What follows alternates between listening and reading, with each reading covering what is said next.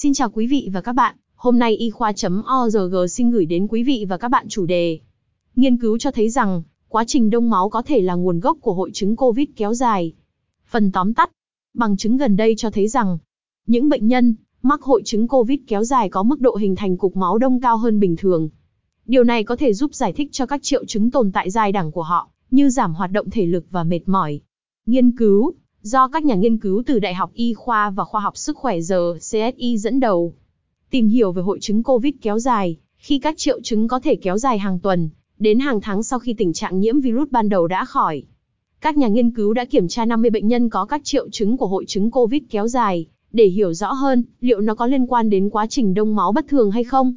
Họ phát hiện ra rằng, các ma cơ đông máu tăng đáng kể trong máu của bệnh nhân có hội chứng COVID kéo dài, so với nhóm chứng khỏe mạnh. Các ma cơ đông máu này cao hơn ở những bệnh nhân đã nhập viện ban đầu do nhiễm COVID-19, và ngay cả những người có thể kiểm soát bệnh tại nhà.